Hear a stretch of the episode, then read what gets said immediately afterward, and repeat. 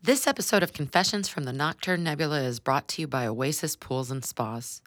Outside of summer, you might not spend too much time thinking about your swimming pool, but did you know that this is actually the perfect time to take care of some much-needed maintenance to keep your pool clean and looking fresh when summer returns?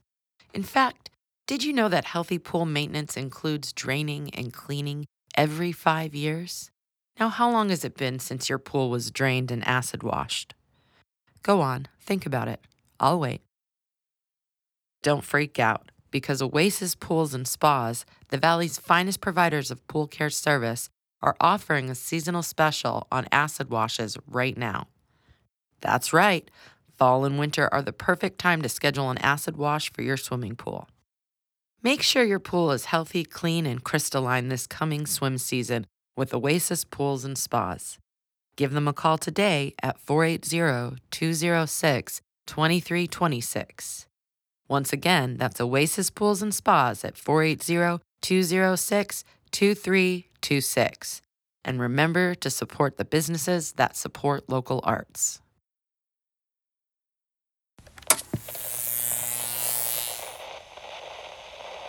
I never meant to let this happen. What did you do?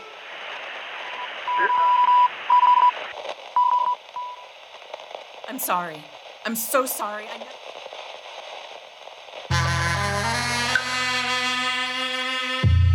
know. Yabya Music and Arts presents Confessions from the Nocturne Nebula. Written by Carly Shoreman and Dale Rasmussen.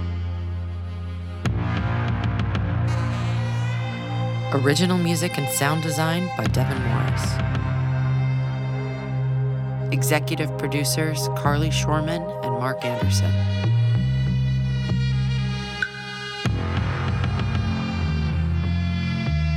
Episode one. The Bittersweet Goodbye.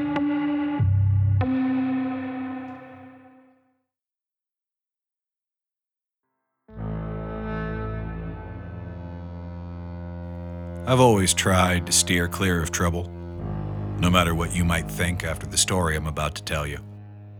And I might as well tell you all of it, since you're going to find out anyway. At this point, with things the way they are, I figure there's not really a point in trying to keep secrets. You'll find out what you want to know. Someone always sees something. Some bum in the alley across the street. Some lousy gambler who wears his cards on his face but still figures he's long overdue for a hot streak. Some pretty young thing who's not so pretty or so young anymore. Looking to even a score because I didn't bite on the higher. Or maybe because I did. Or because I took her to bed. Or because I didn't take her to bed. Step outside this bar, throw a rock in any direction, and you're bound to hit someone who'll blame me for the bruise. That's what happens when you're popular. Everyone hates you eventually.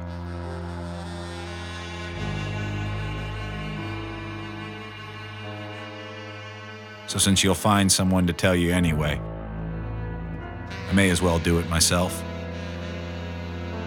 At least I can tell the truth about it.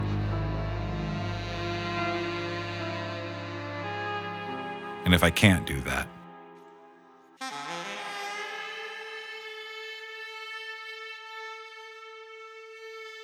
I can at least tell what happened.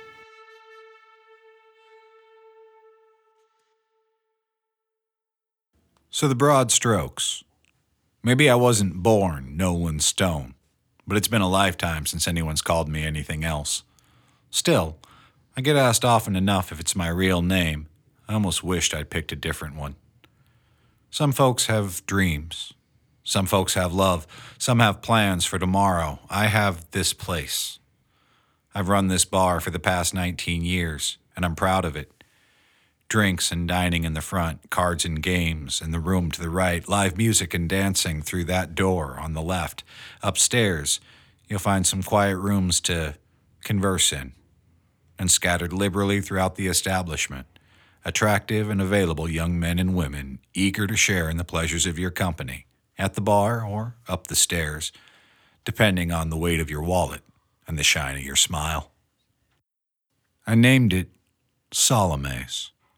It's a great place for good men to lose their heads. You know, I've been telling that joke for nearly two decades now, but it still draws a laugh from the new visitors.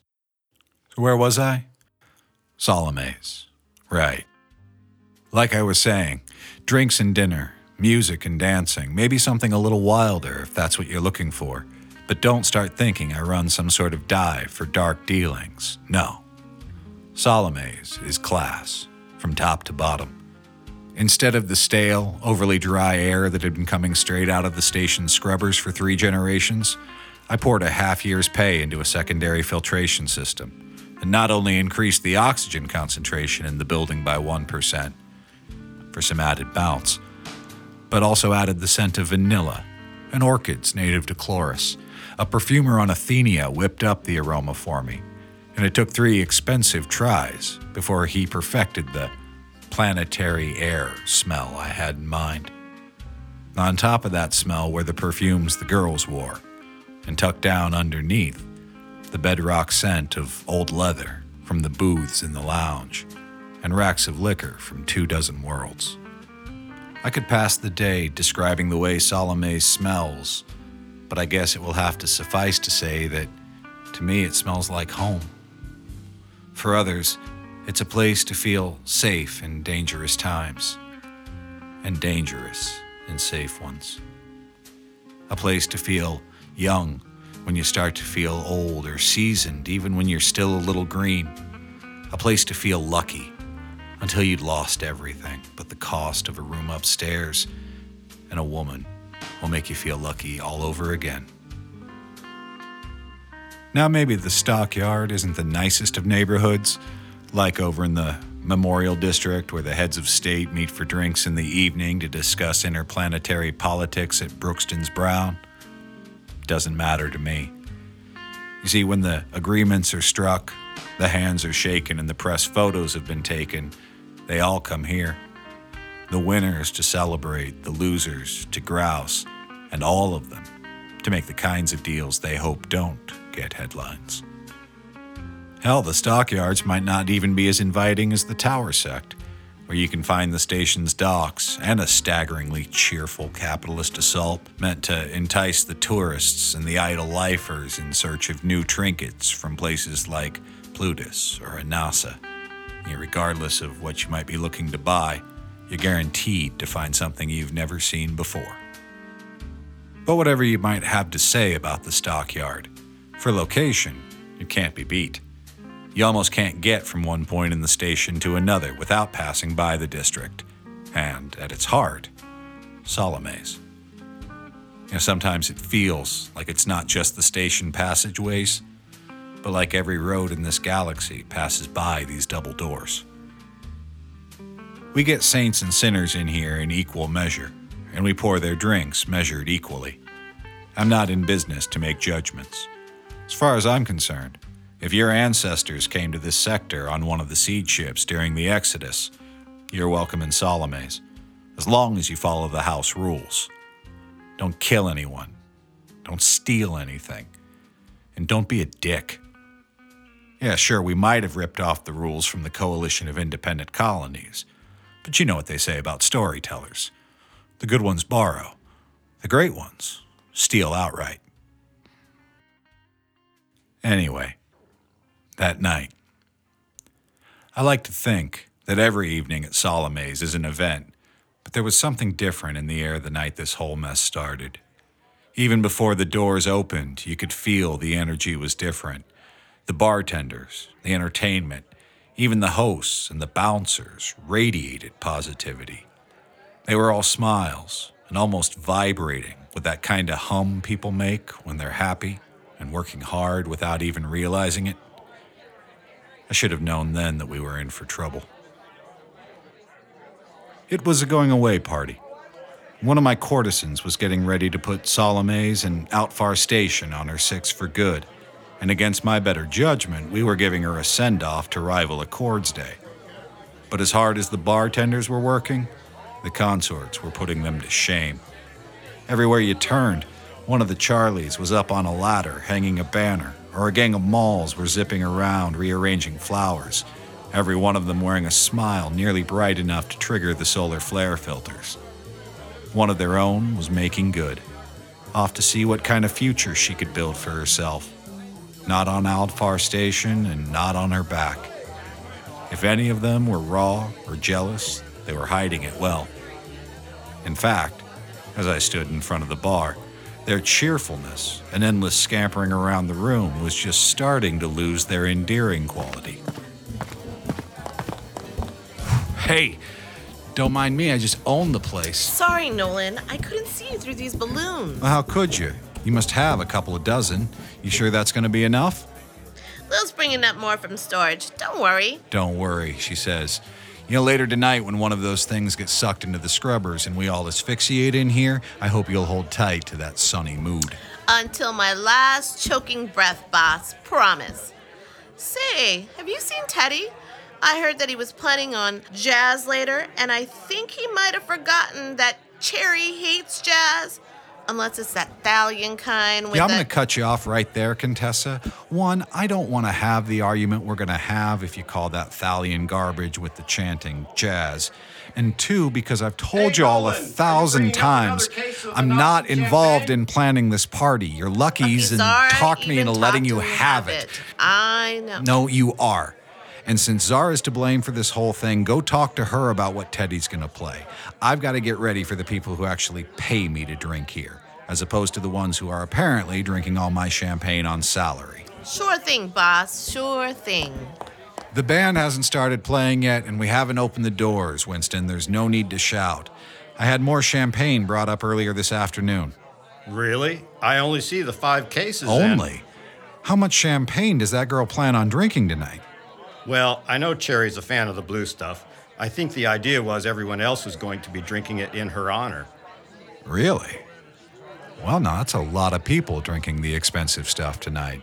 Maybe we should have these going-away parties more often. Well, I wouldn't know Never about... mind, Winston. Have one of the boys bring up two more cases. Yes, sir. Three. Three cases, Winston.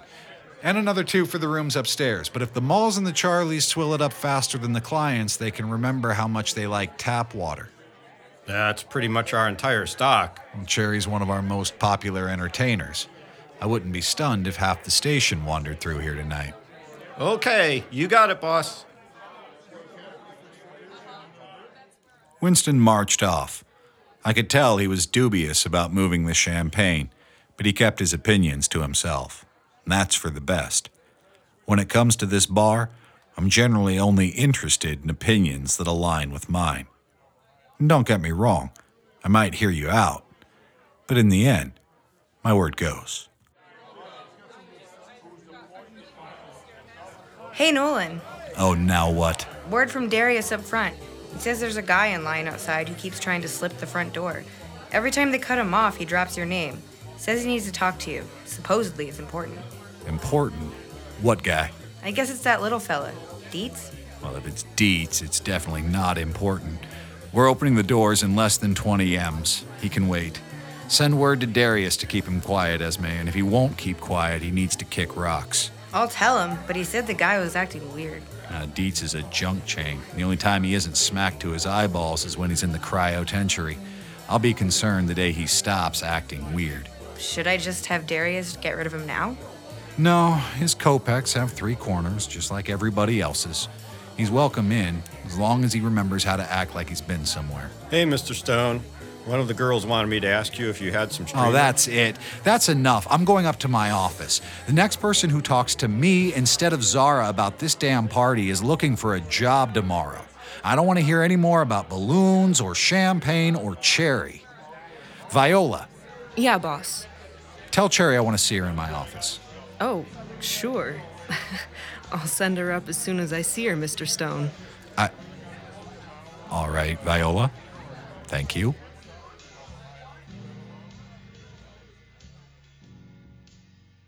As a typical rule, courtesans aren't known for blushing. But as I watched Viola saunter away, she turned a shade typically reserved for sunburned lobsters. I couldn't imagine what I'd said to provoke that, especially when I know that particular number had personally inspired some of the raunchiest water closet limericks on the station. but I was busy, and the mystery didn't stick with me any longer than it took to shrug. I climbed the stairs to the second floor, walked past three of the visiting rooms to my office over the bar, where I opened my desk drawer and removed a small bronze box. I laid it on my desk and thought about what was inside, how happy and how miserable it made me every time this box was opened, and how it never got any easier.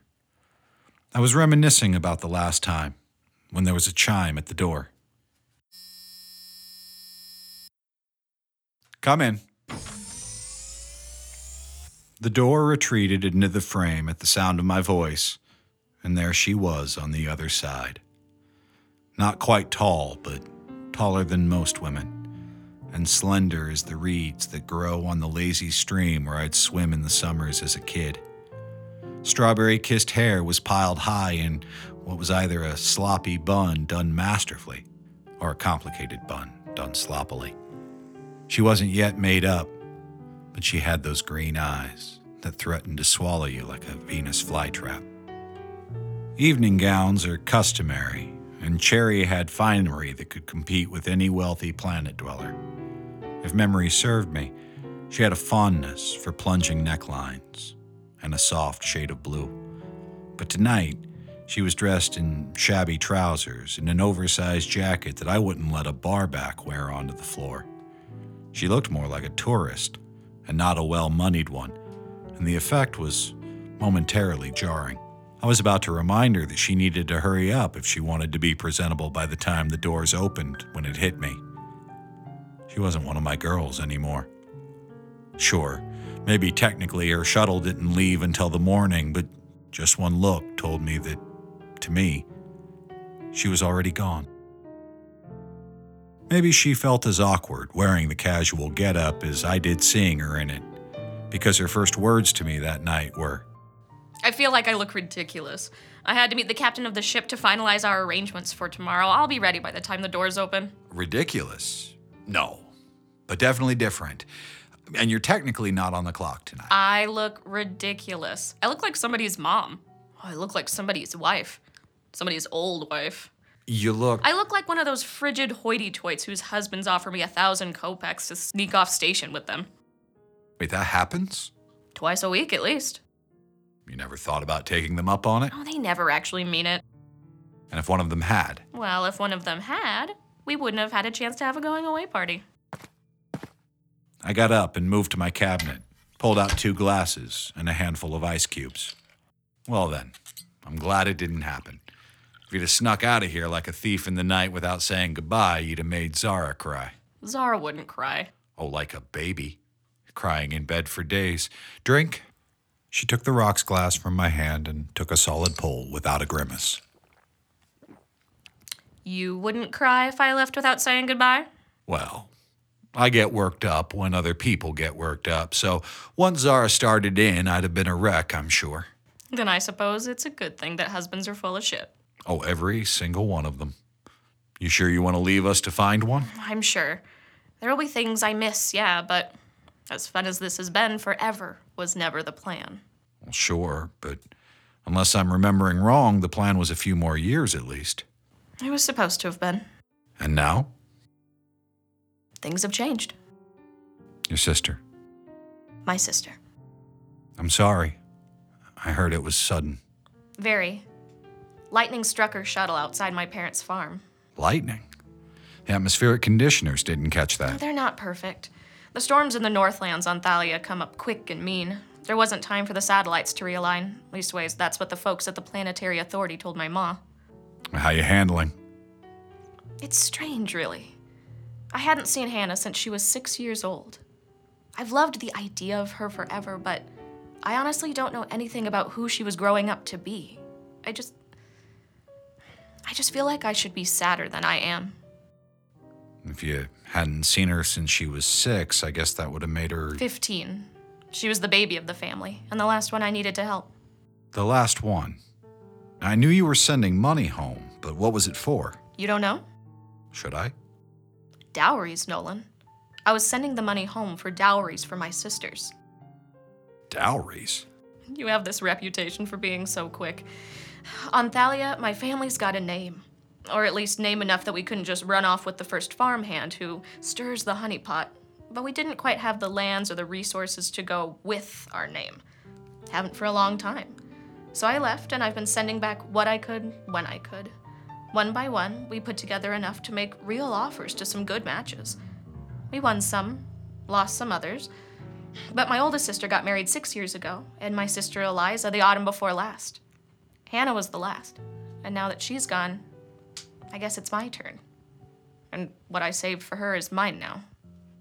It's time to go home. So Cherry Cordial returns to Thalia, planet of her birth. No, Cordelia Monroe does. I don't think Cherry Cordial would attract the kind of suitors my folks are hoping for on Thalia. You're good at being Cherry Cordial. You don't have to go back to Thalia. You could go anywhere, really. Anywhere in the known universe. Living on Outfar Station has shown me enough. I'm just ready to go home now. Ain't you got a homestone? Salome's. And no place else? Never needed another one. Don't remember wanting one. Anyway, far as it goes, how are you fixed for money? Do you have everything you were hoping for? Not quite, but I think I'll be all right. I had two more years before Hannah came of marrying age, and Papa had high hopes for her. She was really smart and very pretty, so we were thinking maybe a first family, and that would have meant another six thousand easy. Me, being older, I wouldn't have a shot of marrying one of the first families like she did, not if I had another ten years to save. But with what I got, Pa can make a solid offer to one of the third families, maybe even one of the seconds, on the off chance that me and some fella actually take a liking to one another. And who knows? I still have one more night of work. Could be one of those husbands finally makes good. Well, tell you what. While you wait, why don't you add this to your stash? I opened the bronze box and pulled a stack of the tri-cornered bills from inside. Twenty of the gold leaf ones, worth one hundred kopecks apiece. If she'd been hoping to earn six thousand more working for me, this wouldn't make her every dream come true. But it would get her a lot closer to where she'd been hoping to get. I know what you're thinking. Throwing two grand at an employee on their way out the door isn't exactly the standard business model on Outfar. But if I'm telling the truth, there were more than a few weeks over the past nine years that Cherry had brought in more than that on her own, so I could afford to be a little generous. Plus, she'd been a sweetheart. Didn't make trouble, didn't make friends who tracked it into my bar. Hell, who knows? Cherry might run across some young buck or a hot little number at the spaceport, wanting to see the stars and wondering how they could afford to pay for the adventure. And if she leaves in a good enough mood, she might point them at my little tavern in the center of Outfar Station. Recruiting talent is essential in my business. And even if not, what's the old wisdom? You pay them to leave, right? Well, Cherry was leaving, so it was time to pay up. The farm girl who'd walked in here nearly ten years ago would have gasped aloud, but as it was, Cherry barely raised an eyebrow. You sure about all this, boss? Haven't I told you never to refuse a bonus? Cherry's wide smile of gratitude took on a different shade, and her gaze sharpened. So this is my bonus? Not to your satisfaction? I'd heard... Uh, well, I just thought maybe it was something else. Something specific? No, no, no, no. It's just that the girl said... You know what? Never mind. It's nothing. Oh, no.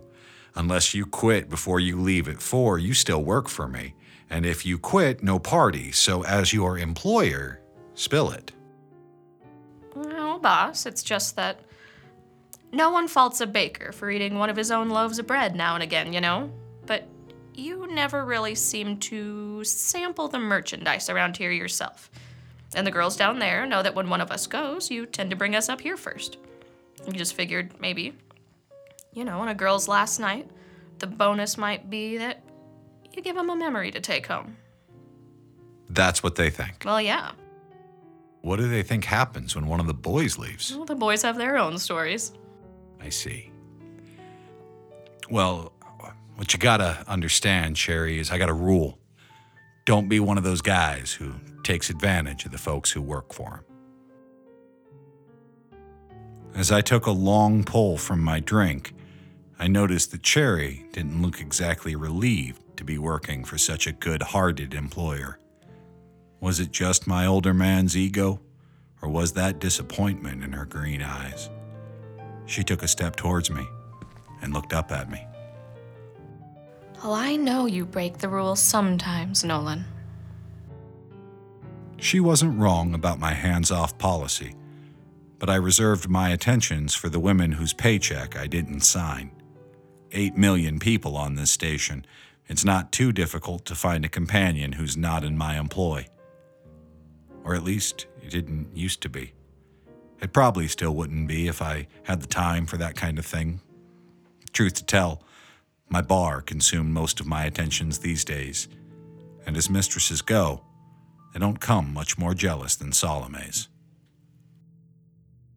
Still, Cherry was young, without being too young, beautiful and willing, alive, and here alone with me in this specific oasis of place and time. Was I tempted? Maybe. But as I took another slug of bourbon, the kind you take right before you break a long-held personal rule, my eyes wandered to the clock in my office. The glowing blue hands told me we had less than twenty M's until opening, and there were still hors d'oeuvres to platter and candles to light, and... And Salome's wins again. I opened my mouth and just barely kept from crushing hers with it. Instead, I said, "They're going to call for doors soon." The disappointment had melted away into something far more appealing. But now that look was sliding away too, replaced just for an instant with a petulance and offense that hinted maybe more of Cherry Cordial's youth was left than she wanted to admit. Then the hurt was gone, and I was looking at the same brilliant working girl smile I'd seen her give a thousand marks before. "You're lost, Stone. I need to go get changed. I guess I'll see you on the floor then, boss." And with a wink and another smile, Cherry left me alone in my office. She left the door ajar without me having to ask. She was a good kid and a good earner. I would be sorry to see her go, but I was glad she had herself a home that she wanted to see again, a place where she could lie on the dirt and stare up at a sky that felt like hers, a place where she knew the smells and the shapes and the sounds. "Tend to doors." I put the bronze box back into the top drawer of my desk. I always like to do one last walkthrough of the place before the glittering masses start pouring through those front doors. Some might call me particular. In fact, plenty have. But I had a vision when I set out to create Salome's, and every night I want to make sure it's realized. The curtains are heavy custom-made velvet jobs and should hang straight, pristine in their garnet sheen when the first guests walk in. The Asterian oak of the tables and bar polished to a mirror shine, the musicians already tuned, and the waitstaff at their stations, top buttons done, cuffs linked, and pleats sharp enough to shave with. I don't worry about the rooms or the kids upstairs. They're Zara's problem, and she hasn't let me down yet. Ten minutes! Street lights on!" At ten minutes to opening, we flip on the lights outside the bar. Salome's in neon pink, right off the main street of the stockyards. Can't miss it. The rising commotion outside the door would tell me that the lights just went on, even if Darius hadn't bothered to announce it. There's always a line that forms outside before we open each night, mainly sightseers and traveling businessmen at this hour. The townies and regulars know to come later in the evening, after the tourists have had their fun and return to the safety of their rented rooms for the night. My walkthrough of the place shows everything to be in order. The women in evening gowns and men in suits and other finery tell me that Zara has most of the courtesans on the floor already. Except, of course, Cherry. Z's probably planning some sort of grand entrance for the poor girl an hour after her own party starts. So while a bar full of people suck down her favorite champagne, Cherry Cordial will be stuck upstairs alone. Ah, well. She'll still have plenty of time to make a night of it before she has to make her boarding call in the morning. Five M's to door, everyone. Five, five, five, five, five, five. Almost that time now. This is my second favorite moment of the day. The moment before the storm, when the galaxy takes a breath and holds it. One last glance around tells me that everything is perfect. One last ritual, because all the unluckiest people I know refuse to bow to superstition. Winston is waiting at the bar as I walk up, two fingers of brown liquor in an icy rocks glass on the bar top in front of him. What do you have for me tonight, Winston? My vindication, Mister Stone. My long overdue vindication. I make a show of holding the drink up to the light, taking in its amber color, its clarity, before smelling at the contents. Winston, for his part, watches me through the inspection intently, an expectant grin tugging at the edges of his mouth. Finally, I take a ginger sip and let the slow burn of the bourbon roll over my tongue and then down my throat. I follow it with another, longer drink.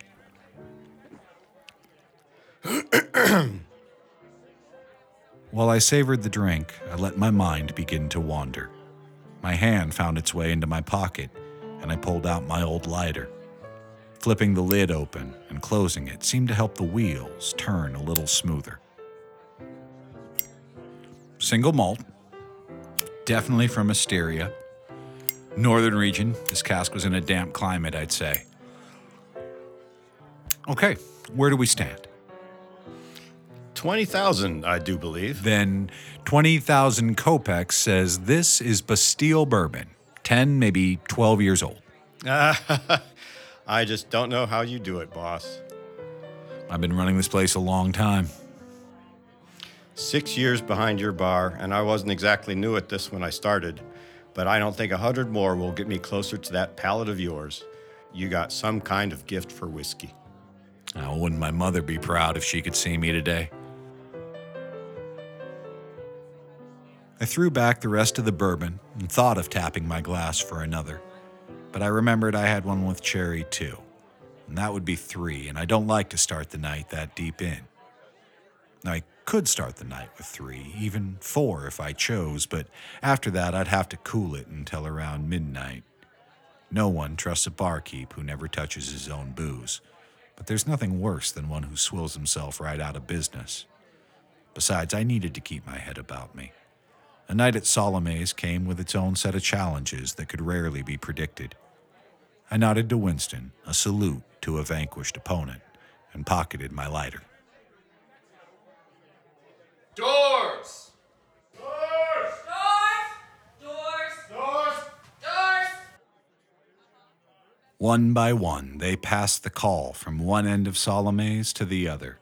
Hosts, musicians, courtesans. It was a call to arms, a pledge of support, an acknowledgement of a solemn responsibility. We all needed to put on our public faces now. Time to box away any personal problems, grudges, or the day's dirty dealings in a shadowed place where they could fester until tomorrow morning, because the crowd ambling through the front doors needed nothing less.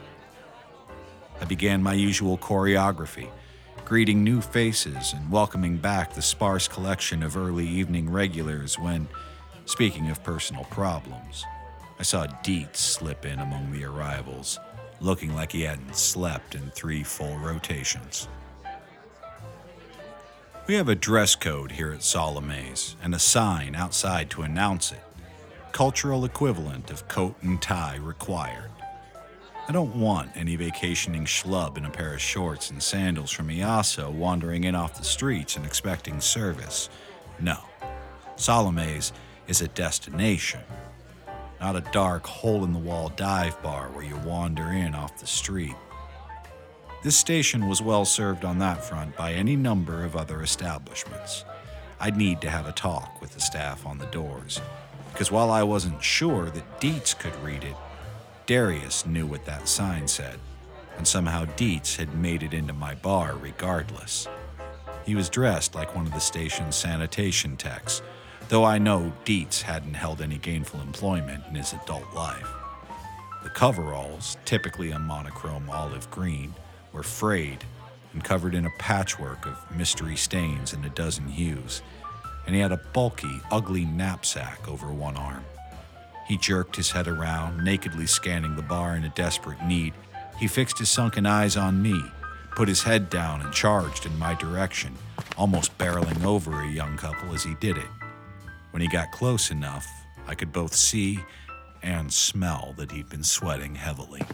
Stone, I need your help so bad. You gotta help. Welcome to Salome's, partner. You look like you've had a tough one. You look like a three-day bender and smell like a five. Get out of my bar, Dietz. No, no, no. I can't. You gotta. I want to place a bet. Well, sure. We've got the friendliest tables on the station. I don't blame you. You want to gamble, Dietz? Go home, take a shower, and come back with you. No, Stone. I want to place a bet on double zero. I need to. He moved to pull the knapsack off of his shoulder. My eyes widened, and I risked a glance around to see if we were holding undue attention. I didn't notice anyone staring, but saw no need to tempt fate. I moved in and put my hand on his arm, stalling his move for the knapsack. No. Whatever it is, no. Get out of here. Please, Stone, you gotta let me place a bet. You'll be glad you did. I should have just said no. Should have stuck to my principles and had Darius drag the riffraff out of my bar. I should have just walked away, leaving Dietz there with his knapsack in the middle of the bar until the station peacekeepers came and hauled him away. Things wouldn't have gone any better for Dietz that way, but I could have stayed out of it. There wouldn't have been nearly as much trouble. There wouldn't have been nearly as much blood if I'd just put my foot down and demanded him out of the bar then and there. But I didn't. Instead, I said, "Stop it. You're making a scene. Stop it, Dietz. Look, just go sit at the bar, the far end of the room. Don't talk to anyone. Have a drink. Relax. I'll take care of some business, and we'll talk soon, okay?" He swallowed with a pained grimace, but ultimately, he nodded. Okay, Stone. Okay. Okay, then. I raised my hand in the air and caught Winston's eye behind the bar. Then I pointed to Dietz and held up two fingers. The hand signal said, "Give this gentleman two of whatever he would like," and the look in my eye said, "Keep him still and quiet." The way Winston nodded at me told me he had understood both messages. I'll be back soon. Don't keep me waiting, Stone. He readjusted the knapsack on his shoulder and moved towards the bar. Relieved, I put him on my six and made my way towards the largest group of new customers. The next twenty Earth minutes passed uneventfully, if not quietly, as Salome started to breathe and hum to life. I walked the room, pressing flesh and kissing cheeks. I'm good at what I do, and what I am, first and foremost, is a host. And being a good host is an art like any other. But what Mozart did with a piano or Michelangelo did with marble, I do with handshakes and drinks on the house, dirty jokes, and toothless flirting with old women. Sure, I sell liquor, food, sex, but people don't come here because of what I sell. They come here for what I provide, my art. Art is about the feeling it gives you, and at Salome's, I can make you feel whatever you need to feel. Important, invisible, beautiful, brilliant, young again, old enough, dangerous, pure, loved. That's what they came for, and they came to Salome's from all over the Nocturne. I told you that you couldn't get from one end of Outfar to another without walking past my doors. And that's because if you were to take this station and cut it in half, you'd see that my bar is pretty much right at the center of the whole thing. As for the station itself, while it might have seemed out far to the folks who settled here after the Exodus, being the first station founded and still left standing meant that everyone pretty much spread from here. So now it's practically the center of the Nocturne. So when you hear them call Salome's the bar at the center of the universe, that's what they mean. And you can see that reflected in the spectrum of souls that drink here and lose their money to me. I'm proud of that. Most of the other joints on the station are pretty specialized. They have to be. If your bar is in one of the Gaia compact districts, that's going to be your clientele. You're going to see a lot of flowing fabrics, floral patterns, simple, if revealing, cuts in the wide, though muted array of colors they favor on their planets and in the districts of the station they administer. On the other hand, if you set up shop in the parts of the station run by the A E L, then citizens of the After-Earth League are going to be your customers, and you're going to get real used to seeing people in waistcoats and corsets. Everything cut in rigid angles and dyed bold colors Mother Nature might not recognize or approve of. Shocking pinks, deep greens never seen in any forest, blues of every imaginable shade. Then, of course, there's the Coalition of Independent Planets and Outposts, formerly known as the Confederation of Free Colonies, and they technically own the station, so most of the districts are still under their direct control. And you really can't predict, planet to planet, what those folks are going to look like. Now, if you read the I P N feeds, or you listen to the diplomats or the textbooks, everybody gets along with everybody and we all love each other in Nocturne space. Yet somehow, despite all that, the fellas in the robes don't tend to wander the streets in the A E L districts, and you won't usually find girls in petticoats and bustles getting drunk in a G C watering hole. But they all come here.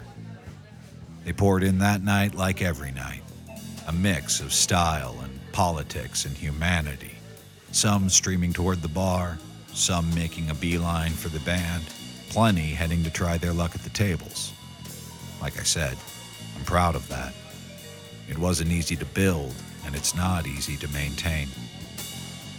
Which is why, after twenty minutes of working the room, doing my best impression of everything to everyone, it is with no small amount of frustration that I glance at the bar and see Dietz, pounding a ceaseless, arrhythmic beat on the bar in front of him, dripping sweat like a wet sponge and slowly increasing gravity, and generally making my beautiful bar look like a stim den. He sees me glance in his direction, takes it for some kind of invitation because he moves to get up out of his chair, and I can tell he's fixing to bolt for me. I was trying to wave him down in a fashion that would be noticeable enough for him to catch in his impaired state, but not so eye-catching that I'd get questions about it from anyone else. I was so focused on the shady little idiot that I didn't see the other guy coming up behind me. Nolan! If the booming voice wouldn't have been enough to grab my attention, the heavy mitt that crashed onto my shoulder was an ironclad insurance policy. I spun around and found myself staring into the sappy grin of Flynn Morgan. Morgan had been coming around Salome's pretty much since I opened the doors, even though he lived and worked squarely in one of the G C districts. He's a big fella, sandy blonde hair and a boyish face that looks like he never had a bad day. I don't keep much with friends. Employees and business partners usually fill my personal quota for human contact, and when they don't, I can find someone to waste away the evening hours with. But it was hard not to like Flynn. He could be loud, and he was never going to win awards for charm or eloquence. But he reminded me of a puppy, one of those big mongrels that can't navigate a bare floor without breaking your grandmother's crystal lamp, but you can't get mad at because of those happy, stupid eyes. Flynn, wouldn't have expected you with the tourists. Let me get you a drink. I signaled to a passing waiter with brown hair and pointed at Flynn. The waiter nodded without breaking stride and trotted off towards the bar, or I could see Winston doing his best to placate Dietz. Well, you know how it is, Stoney. There's a party for my favorite gal leaving the station. You know I'm gonna come send her off proper. Uh, and uh, speaking of which, you think she might have time for one last jump before later tonight when she's more uh, popular? You're the beating heart of romance, Morgan. Zara has her hidden away upstairs, but I might be able to get you past the guards. You're a pal, Stoney. Don't call me that. Damn, man. Nine years she's been here. Remember how when she first got here, she wasn't even twenty yet? You had to put her on the bar until she was old enough to get her license too. Uh, you know. I remember. You know, even then I thought that was good of you. Only been on the station a year myself at that point, but in that year, Josie's place, you know, up in the Starlight District, must have been busted two or three times for peddling underage. Well, Josie's ain't Salome's. Well, Josie's wasn't the only place. Still isn't. Those places aren't Salome's either. And she was worth the wait. That she was, Nolan. That she was. The waiter came back with Flynn's drink. He took it and dropped two kopecks on the kid's tray. Chewy, I'd like you to take Mister Morgan up to see Miss Zara. After that, Flynn, whether or not you see Cherry is pretty much up to Z. Ain't you her boss? I am. But your impatience is not worth the hassle I have to put up with when I remind her of that. So, as usual, Zara calls the shots upstairs. Well, I could. Well, you could, but I wouldn't recommend it. It's a party, Morgan. Play nice. Show him the way, Chewy. You got it, Missus Stone. I know the way. I'll show myself. But I will take that drink, though. Don't have too much fun, Morgan. This is Cherry's damn party. We're gonna need her down here at some point. Morgan walked away, whiskey in hand and a lecherous gleam in his eye. Flynn Morgan wasn't in love with Cherry Cordial, but he'd never fallen out of lust for her either. And that has a certain beauty of its own. Chewy waited until he was out of earshot and then spoke quietly. Hey, Mister Stone, Winston says that guy at the bar is getting really antsy. He's trying to keep him calm, but he says... Ah, Dietz. Okay, let's get this over with. Give me three minutes and send him up to my office. No, bring him up to my office. Should I bring Darius and one of his guys along? Nah, it won't be necessary. Dietz is too stupid to be dangerous. And if he is dangerous, it's only because he's stupid. And that's not the kind of danger Darius and his guys are trained to handle. Just bring him up. I made my way up the stairs to my office and considered pouring another drink, but decided to hold off. Five M's later, the chime announced visitors, and my door opened to reveal Chewy standing there with Dietz, looking somehow both satisfied and desperate at the same time. He stepped into the room as Chewy retreated, glancing around furtively. I didn't like the way he was looking around because I couldn't tell if he was nervous and checking for threats or just deciding what he might be able to come back and steal later. Finally, he fixed me with a shaky gaze and an anemic grin I could tell he thought projected confidence and power. It was clear he'd had little to no experience with either sensation. This is a nice office, Stone. I've never been up here before. I know. I would have preferred to keep it that way. Let's get this over with before I have to have the carpets cleaned. You don't gotta be like that. I know, but it's a perk of the job, Dietz. You said you wanted to bet on double zero. What's the score? Take a look at this. He reached into the knapsack and produced a box. As soon as I saw it, I knew something was terribly wrong. The box was wooden, about a foot square. The wood was incredibly dark, perhaps mahogany, and something that looked like pearl was inlaid in a band around the top, near the hinged lid. There was a simple, though perfectly crafted, platinum latch on the front, holding it closed. I don't think I want to know where you got this. I got it up behind No, I the- don't. I mean it. Don't tell me. Okay, okay. Shoot, Stone. You shouldn't be so jumpy. And this is me talking. I'll save the jokes, Dietz. You'll never top the one genetics played on your face. Put it away. But you ain't even seen the best part, Stone. Take a look at this. He reached for the clasp, and a sudden sense of doom clenched its icy fist around my heart. I didn't know what was in the box. I didn't want to know, and that was all I needed to know. I'm no precog, and I don't go in much for stories about bad juju or guardian angels, but looking at that flat matte finish, I knew, I mean, I knew that if he opened that clasp and lifted that lid, that he'd let something dark and evil loose in my bar. Two minutes ago, I'd wanted this business to be concluded quickly, because I didn't want Dietz in my bar or my office. Now there was an icy chunk of coal burning cold fire in my belly, and I wanted our business done just so he'd put that thing away. No, don't. What's the matter, Stone? Ain't you even a little bit curious? No, I'm not. Not even a little bit. So what are you looking for, a fence? Exactly. Someone off station who can get a good price. Okay. You looking for someone to buy it from you outright, or you looking for a consignment arrangement? Well, I was... You don't know. Ain't consignment when they sells it for as much as they can get? Well, something like that. But you'll have to wait for it to be unloaded before you get your money. No, I don't want that. I gotta get paid. Okay. There's not a lot of people who'll handle something this hot, but... How do you prob- know who will buy it if you don't even know what's inside? I know all I need to know. Contraband, not weapons, most likely chems, right? And if it's wrapped up in a package that nice, it ain't bathtub gin. So we're looking for someone who can handle hot and pricey without much notice. Now, you gonna let me finish? Go ahead, Stone. By all means. Good then.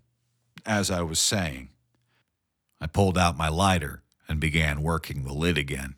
The nebula's not exactly full of options, but I can give you the name of a guy on Plutus that can probably help you out. He's got a reputation for handling high-octane party favors, and he's fair with the pay. Knows his business, keeps it quiet. There's a passenger freighter heading to Plutus in three days, and the first mate's got an entrepreneurial streak. You can probably... No, that's no good, Stone. No good at all. I gotta get rid of this stuff. Now. Tonight. That's gonna cut down on your options, Dietz, and it's gonna cost you more. I don't care. Well, now you're singing my song. And it's a lucky tune for both of us. I know of a ship leaving for Thalia in the morning. Captain seems willing to make a deal. He already agreed to ferry one of my girls home. And there's a guy planetside there who'll buy anything you're selling, regardless of the heat. But I'll tell you right now, he's a tougher negotiator than you are. And you're going to put more kopecks in his pocket than you take out. Now, you want the name? What'll it cost me? Well, that's the rub, isn't it? Two names, high-value merchandise, and a fire lit under the whole deal. I'm thinking a wager of five thousand dollars. Do you have the money? Yeah, I got it.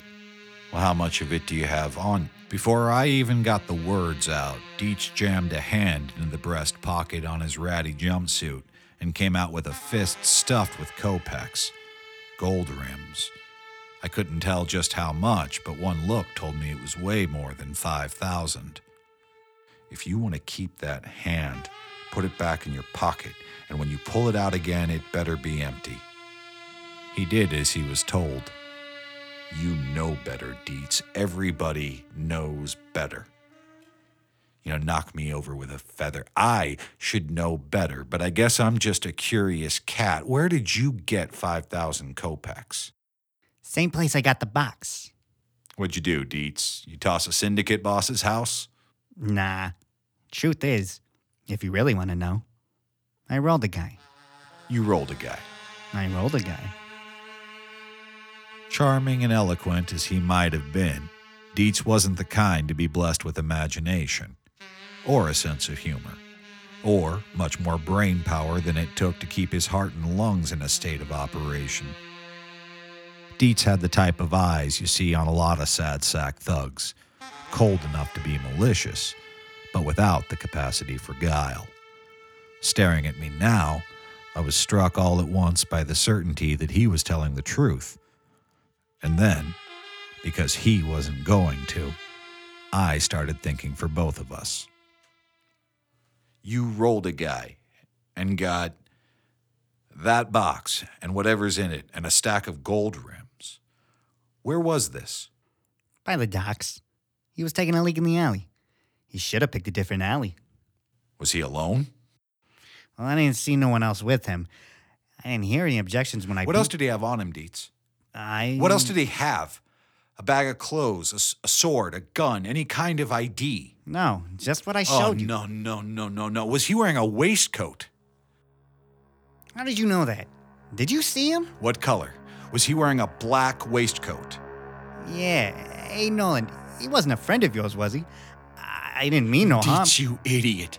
You Gaia-cursed moron. Hey, don't get mad at me. Your friend was the one not paying any attention. He wasn't a friend of mine, jackass. No I D, no weapon, black coat.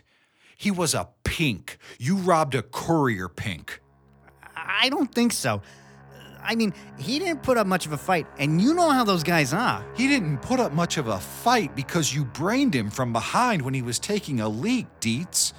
No matter what the stories say, they're not demons. You got lucky, and... And you know it. What?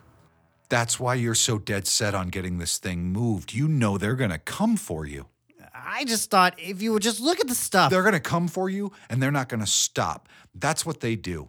That part of the story is real, and that's why they get paid what they do by the kind of people who hire them. Holy hells, Dietz. You didn't rob a syndicate mall. You robbed the syndicate, and you brought it to Salome's. No way. Deal's off, Dietz.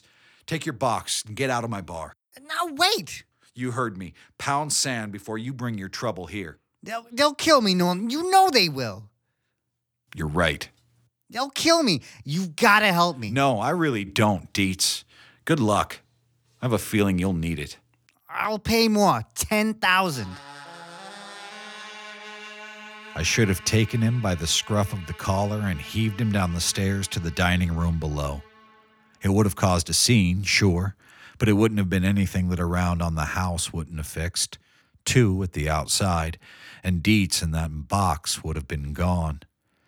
Even as I stood there, screaming in my own mind at myself to think about the game I was dealing myself into, I could feel another part of me, a part comprised entirely of greed and hubris, begin spending the ten thousand kopecks. After all, the stage in the cabaret hall could use a refurbish. What I didn't know, of course, was that even if I had thrown Dietz and his box into the street at that moment, it wouldn't have made a difference. There would still have been all the blood, and by then it was as much my fault as Dietz's. Ten thousand. I'll pay. You just gotta help me. Okay. Ten thousand. He reached back into his pocket, but to his credit, this time he caught himself. He gave me a look like a puppy caught staining the dining room carpet. All contrition. I'll make the bet. ten thousand dollars. It'll be worth it. It's not all that much to pay when you think about it. ten thousand dollars is a lot, Dietz. Plus, you got to remember the captain's fee. The captain? Sure. You think he's running a charity? Well, uh, what's he going to charge me? I couldn't tell you. That's between you and him.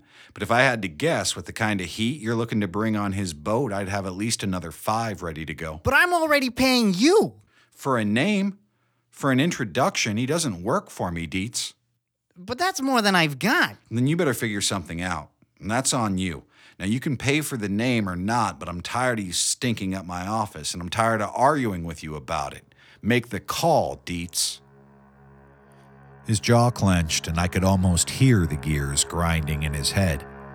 I didn't envy the situation Dietz was finding himself in, but I didn't feel a whole lot of pity either. Dietz had bought and paid for this trouble on his own, and if he had the pinks after him, his choices were, at this point, to pay up or to take up the airlock long jump. Finally, his eyes took on a flat, resigned look that I didn't care for. Yeah, I'll do it. I'll do it. Then go downstairs, order a drink at the bar, give it three minutes, and make your way casually to the tables. Place the bet on double zero. When you lose, you shrug, tip the croupier, and walk out the front door. You don't talk to anyone. You don't say anything. You clear? I'm clear. Now, while you're down there, drinking your drink, you're going to start to think about leaving without placing the bet. I wouldn't... Uh, of course you would. Now, I'd wager that normally the temptation would be too much for you. You don't strike me as blessed with an abundance of willpower. But before you decide to screw me and walk out, do yourself a favor and think about the next move. I'll say your name to everyone I deal with. Forget finding a fence. You won't be able to buy zucchini at a vegetable stand. Your money won't spend. Definitely not on the station, and I doubt on any world within a three-week cruise. And when the pinks come, you won't be able to fight back or get away, and they'll come fast because I'll call them myself. You got me? I said I wouldn't try to screw you like that. Answer my question. Do you understand? Yeah, all right. Yeah, I got it, you miserable prick. Excellent. The fence on Thalia is named Pierce Helena. Your captain is Watts, sailing on the Coleridge, before the station finishes its start-a-day rotation tomorrow. Pierce Helena, Watts on Coleridge. You got it. Now get out of my office. Go place a bet. Dietz walked out of my office, carrying that nightmare box with him, and I waited a respectable time before I followed him down to the floor. I could have used the time to have a drink, but instead I took advantage to wonder, not for the first time, why I ever took up this line of work. See, what you've got to understand is that the Nocturne Nebula is like a five-pound sack stuffed with ten pounds of guys like Dietz. If you've got the eyes to see them, there's pissant thieves everywhere you look. Most steal stuff. A few get creative and steal things like information or people. But unless a guy like Dietz gets his grubby paws on a briefcase stuffed with kopecks, whatever he's got ain't much good to him unless he can find someone to buy it. The fact is, that part's not too hard. But unless our scumbag thief is very careful, incredibly lucky, or uncommonly smart, the person they get to do that buying will usually get them caught. And these guys, usually stuck somewhere between amateur and idiot, are almost never smart, careful, or lucky. Now, depending on what system you're in, when you get caught moving stolen goods or contraband, the consequences can be severe. So these mooks are forever searching for that rarest of breeds, a criminal fence with good kopecks and a good rep. Somewhere along the line, I got tired of them bringing their quest to my bar, and the violence and drama that inevitably followed when someone was disappointed. I couldn't keep them out, so being the good-hearted and well-connected soul that I am, I started making introductions. I don't buy and I don't sell, but for the right price, I can give you the name of someone who does. I tell myself, if I supplement what I make on the booze and the action in the upstairs rooms, who gets hurt? But the answer always comes in the form of the headache I get after conversations like the one I just had with Dietz. twenty M's later, I was downstairs and the party was in full swing. Dancing had spilled out of the lounge where Teddy and his boys were wailing away.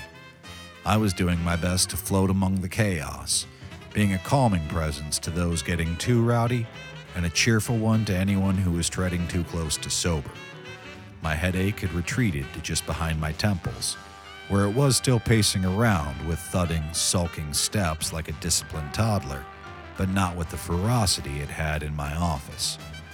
Periodically, I'd glance at Winston at the bar, and he'd give me back a smile that told me tonight's receipts would be good. All in all, the evening had turned sharply upward since Dietz had left my office. In fact, it was during a relatively quiet moment where I was reflecting on how my mood had brightened without him around that I saw him sitting at the bar, smiling a stupid grin and waving for service. Sure enough, my spirits crashed down harder than a condor after a coronary. Luckily, my temper was rising fast enough to buoy me up. I took two steps towards Dietz and his head whipped in my direction. I can't deny a certain satisfaction at seeing that idiot grin slide off of where his chin would be if he'd had one. Suddenly, he didn't seem nearly as thirsty, because he stopped waving for Winston's attention and spun on his heel toward the gaming tables, almost without the time to turn an ashen pail in between. Almost. I slowed my pace as he bolted for the door. Had he seriously not even been in to place the wager yet? Sure enough, I saw him move toward the roulette table, and I could see him where he stopped through the door. I stopped, and the hubbub and noise of the dining room around me seemed a hundred light years away as I watched Dietz reach into his jacket and produce the stack of kopecks I'd seen earlier. He licked his lips and put the stack down on the table before looking back up at me. We locked eyes. I couldn't see Abram at the wheel, but his voice carried back to me. Back up, everyone. My man's feeling hot tonight. ten thousand on double zero. Partygoers around Dietz started poking one another and clapping each other on the backs like they'd accomplished something. Some patted Dietz on the shoulder, wishing him well, but he just stared at me. The sneer on his face, the smug contempt as he stared across my bar at me, knocked me cold. When we walked out of my office twenty ems ago, he was angry and desperate. Now he still clearly wasn't happy, but I couldn't read the expression on his face. Something had happened before I had time to try to figure out what it was or to worry about it. The clutch of folks closest to the high roller fell into a hush. I couldn't see it, but the wheel had started to spin. All at once, Dietz wasn't eyeballing me anymore. He didn't wait for the ball to land, just stormed away from the table almost immediately. He just about bowled over two young ladies who'd been craning their necks to see over his shoulder. They squawked as they fell away from him, and from where I stood, I could hear the hushed, confused murmur as a room full of gamblers watched a guy who wasn't quite dressed for the place walk away from ten thousand kopecks before his wager had even played out. If Dietz was aware of the stir he was causing, he didn't give any sign of it. He came around the table like he was on rails, not reacting at all to the mystified grins his fellow gamblers gave him. For a moment, he was moving towards me as he came through the door, but then he veered away, never breaking his stride. He pounded out of Salome's, walking like a man who was just about to give in to the impulse to run. thirty-five red. Before I could process what I'd just seen, before I could decide whether I was amazed or infuriated, Flynn Morgan appeared at my elbow. Damn! What do you think happened there? Guess he decided he wasn't feeling as lucky as he thought he was. No. No, I guess he wasn't. Well, whatever he's on, he didn't buy it here. That's the damnedest thing I ever saw. Have you ever seen anything like that, Nolan? Someone just walk away leaving that much money behind? No, I uh, can't say that I have. That's definitely really strange behavior. Damnedest thing I ever saw. Say, Morgan, weren't you keeping Cherry company? No, uh, I lost track of her forty-five ems ago. We've seen her once or twice, but every time I do, she's getting hugged and sobbed over by a whole different crowd of people. Well, not surprised. Last night, there's going to be a lot of folks who want to talk to her. Got to expect her to be popular. Ugh, ain't that the truth? Guess I'm not the only one who's going to miss her. Cherry Cordial's ears must have been burning, because as if on cue, a bellow came from near the bar, or more accurately, on top of it. While Winston did his best to work around her, Cherry Cordial was swaying on top of the bar, a flute of blue champagne in each hand. Her hair was mussed, and there were tear tracks in her eye makeup, but her smile was wide and bright. I'm going home! You gonna need some help getting her down from there? Yeah, I wouldn't say no, Flynn. Thanks. We actually managed to get Cherry on solid ground without too much fuss. Though by the way she was wobbling around, she might not have found it all that actually solid. From there, the night began to swell. The sound of the band ran along with the constant rattle of glassware, which flowed along with a thousand eddies of conversation into a torrent of noise and activity, a current that picked up everyone in the bar and ferried them carelessly onward. It was, I had to admit, a good party. Cherry disappeared quietly out the back halfway through, which I was told is some kind of Thalian tradition, though I wasn't told what the purpose was. After she was gone, people stopped drinking for Cherry's sake and kept drinking for their own. Deep in the small hours, I reached a point where the river of noise and the army of friends and strangers were beginning to wear on me. I took a glance around the bar and decided the party could do without its host for a while. I managed to avoid getting pulled into any conversations along the way and walked into my office. It was dark, but it wasn't empty. I could make out a shape standing at my wet bar. You want a drink, Nolan? You don't have to make me a drink, see? Oh, I know. I'm making me a drink. And I'm asking if you want one, because I got a gentle and giving heart. And it's my booze anyway? And it's your booze anyway. So? No, thanks. Suit yourself.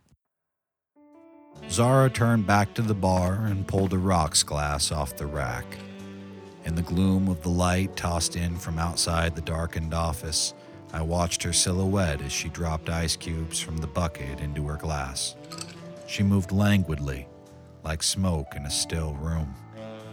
It had been a long time since I'd looked at Z in that light, no pun intended, but I was suddenly reminded why it wasn't surprising that I still got asked nearly constantly what it would cost to get her into one of the upstairs rooms, even though she hadn't been for hire in years.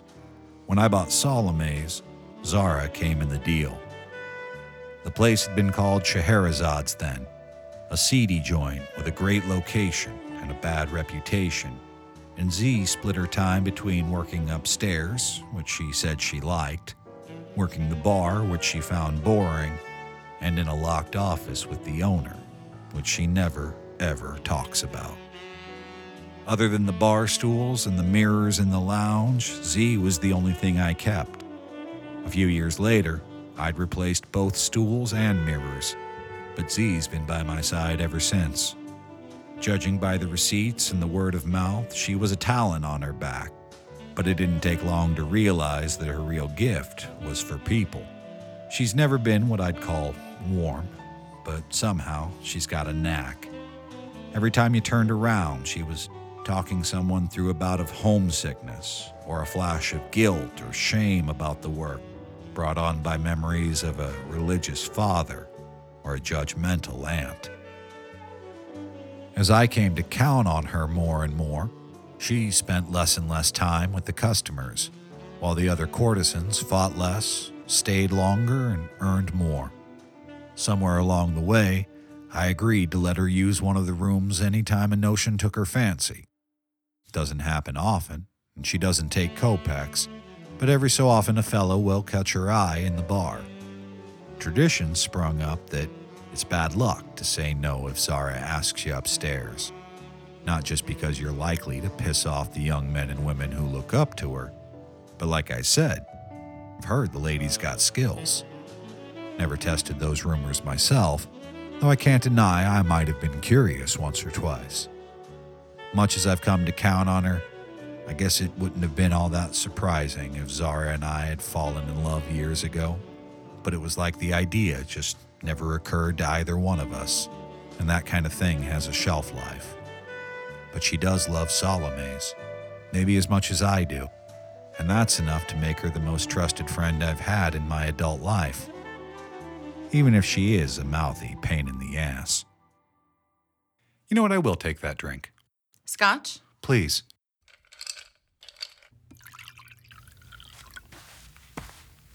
Mother's milk. Oh, Mother was never this good to me. To your stars. To your stars. We sat for a few moments. The drinking was casual, but the quiet was committed.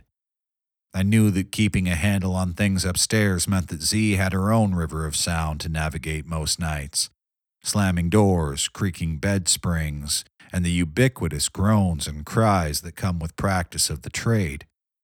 Add to that the drama that occasionally came when someone felt jilted or someone felt betrayed.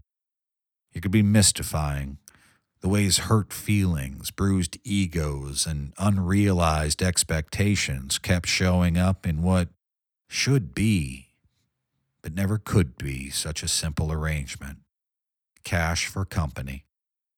Like the old saying goes, you're just paying them to leave quietly, but it never seems to go quiet. So I know that Z values her golden moments of silence just as much as I do.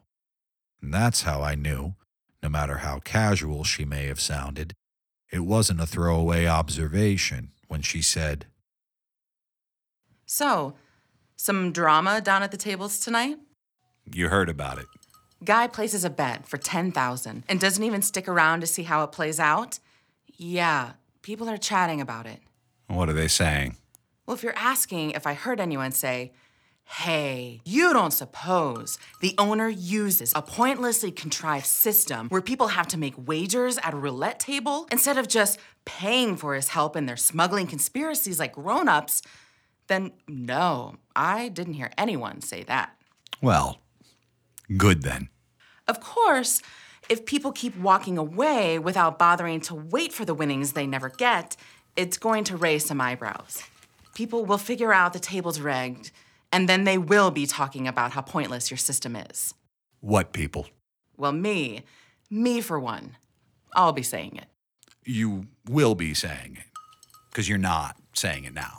"Of course not. Drinking your booze and questioning how you do business at the same time? What kind of harpy do you take me for?" "I don't pay you enough to answer that question both safely and honestly." "No, you definitely don't." "Morgan was there." "What?" "Flynn Morgan. He was standing beside me when Dietz walked out." "He saw?" "Hell, everybody saw, Z." "That's not great, Nolan." "It'll be all right." "Look, I know he's a friend of yours, but if he figures It'll out... It'll be okay," I said. "You know, he's not going to figure it out. And if he does, Flynn knows how the wheels turn on this station, as long as it's not in his backyard. Like you said, he's a friend. You want another?" "Hmm?" "Do you want another drink?" "Please." I collected her glass and made for the shelf. "How was Cherry doing when she left?" "I don't know. I wasn't there. Things were busy upstairs. Cleo told me she got out fine." "You didn't go see her off?" "Did I not just say I was busy?" "I just would have figured. Cherry's been around a long time. I know you two got along pretty well. I figured you'd want to say goodbye." "We got along famously, but I said my goodbyes earlier. I guess it's just part of the whole Thalian thing. Say goodbye at the beginning of the party, so you don't have to do it at the end." "Oh, is that what that's about?" "So I gather." "How was she earlier?" "Fine. I think she might have been a little disappointed by your bon voyage." "I gave her a decent bonus." "Oh, I heard. I think she was just expecting something else." "You think it's funny that all these kids get fixated on the idea of a so long tumble with the boss?" "Yeah, I do. That's why I encourage it." "I assume you're kidding." "Assumption is a dangerous thing. You ever gonna give a girl her drink?" "Here. To Cherry Cordial, I guess." "Nolan." "Yes, he." "To Cordelia Monroe." "Yeah. You're right. To Cordelia Monroe." "Cordelia Monroe." We didn't speak again. Just sat together alone in the darkness, sipping scotch better than anything we served downstairs. When her drink was gone, Z got up, placed her glass on the bar, and walked out without saying a word, gone to see what fires had sprung up in her absence that she now needed to put out. I wasn't far behind her. The evening had been a good one, in spite of the party I hadn't been inclined to throw and the visit from Dietz. I'd even managed to shake the headache eventually. The next couple of hours passed uneventfully as more and more of the crowd ebbed away. Teddy and his boys packed away their instruments, and Winston sounded the last call. Shadows melted away from clandestine corners as the cleaning lights got turned on and chairs made their way to tabletops. Zara and Darius made their patrol upstairs to chase out anyone who hadn't woken from their postcoital naps. One of the younger servers brought the cash box from the bar, along with a message from Winston. All eight cases of the Anasan champagne from the downstairs bar were gone. This was going to go down as one of the better money-making nights in Salome's history. I opened the box and began to count out the kopecks, once again thinking of Cherry, this time with thanks, when the call came from downstairs. I told you, the moment when they open the doors is the second best part of my day. The best part, without a doubt, is the part where we close them. When the last hanger-on is shuffled out and all the bottles are corked. When the glasses are taken away to be scrubbed and the cards are all shuffled one last time before being locked away until tomorrow night. As from one end of this station to the other, most folks are crawling out of bed to start another day. I like to see the bartenders, the servers, the courtesans with that heaviness in their step, saying they'd exchange the heady energy of potential with the satisfying weariness of achievement. Every time they called doors closed throughout the bar, it meant we won. For another night, we had, together, created something magical. Something beautiful in a universe that had given over to ugliness a long time ago. Where other joints offered nothing more than booze or sex, at Salome's we provided an experience. It wasn't easy, and a lot of folks could never appreciate it, but that doesn't make the satisfaction any less sweet when we pull it off, and we pull it off seven nights a week. Doors closed! Doors closed! Doors closed! Doors closed! Doors closed! The smile on my face faltered a little bit when I didn't hear Darius sending back the final clear. The moment stretched, distorting into an eternity you could measure with a stopwatch. I had just turned my head toward my office door when it came from below. Before I even realized what was happening, I was on my feet and racing around my desk, pounding for the office door. I burst out of the room and cast my gaze around wildly. I didn't see anything out of place except for the ashen, pale faces of my staff. Halfway down the stairs, I finally saw what they'd seen, and it froze me in my tracks. Standing in the middle of the floor by herself, looking like she'd just wandered in out of force of habit, was Cherry Cordial. She was clutching at her hands and gazing around her with a stupid and sluggish daze. I couldn't be sure, but I had a terrible feeling that the blood all over her face might explain that. Or maybe it was the blood all over the rest of her, because Cherry was all but drenched in it. From where I stood, just raised above her, I could see a thick and tacky splotch of it where her neck met her shoulder, and my stomach lurched. For her part, Cherry looked concerned, even mildly frightened, but much less so than her friends and former co-workers who were now watching her drip gore onto the marble floors. Cherry? At hearing her name, she jumped like she'd been stung. Her eyes burned off their glassy pallor in less than an instant, and suddenly they were the frantic, darting eyes of a madwoman. Nolan? Nolan, I think... they... And that's when Cherry Cordial's eyes, still frantic but again unseeing, rolled backwards.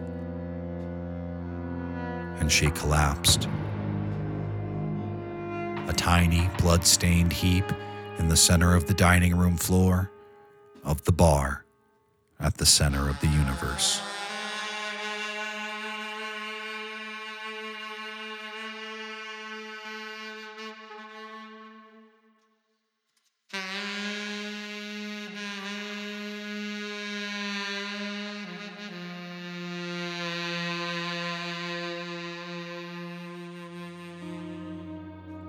Confessions from the Nocturne Nebula, Episode one, The Bittersweet Goodbye.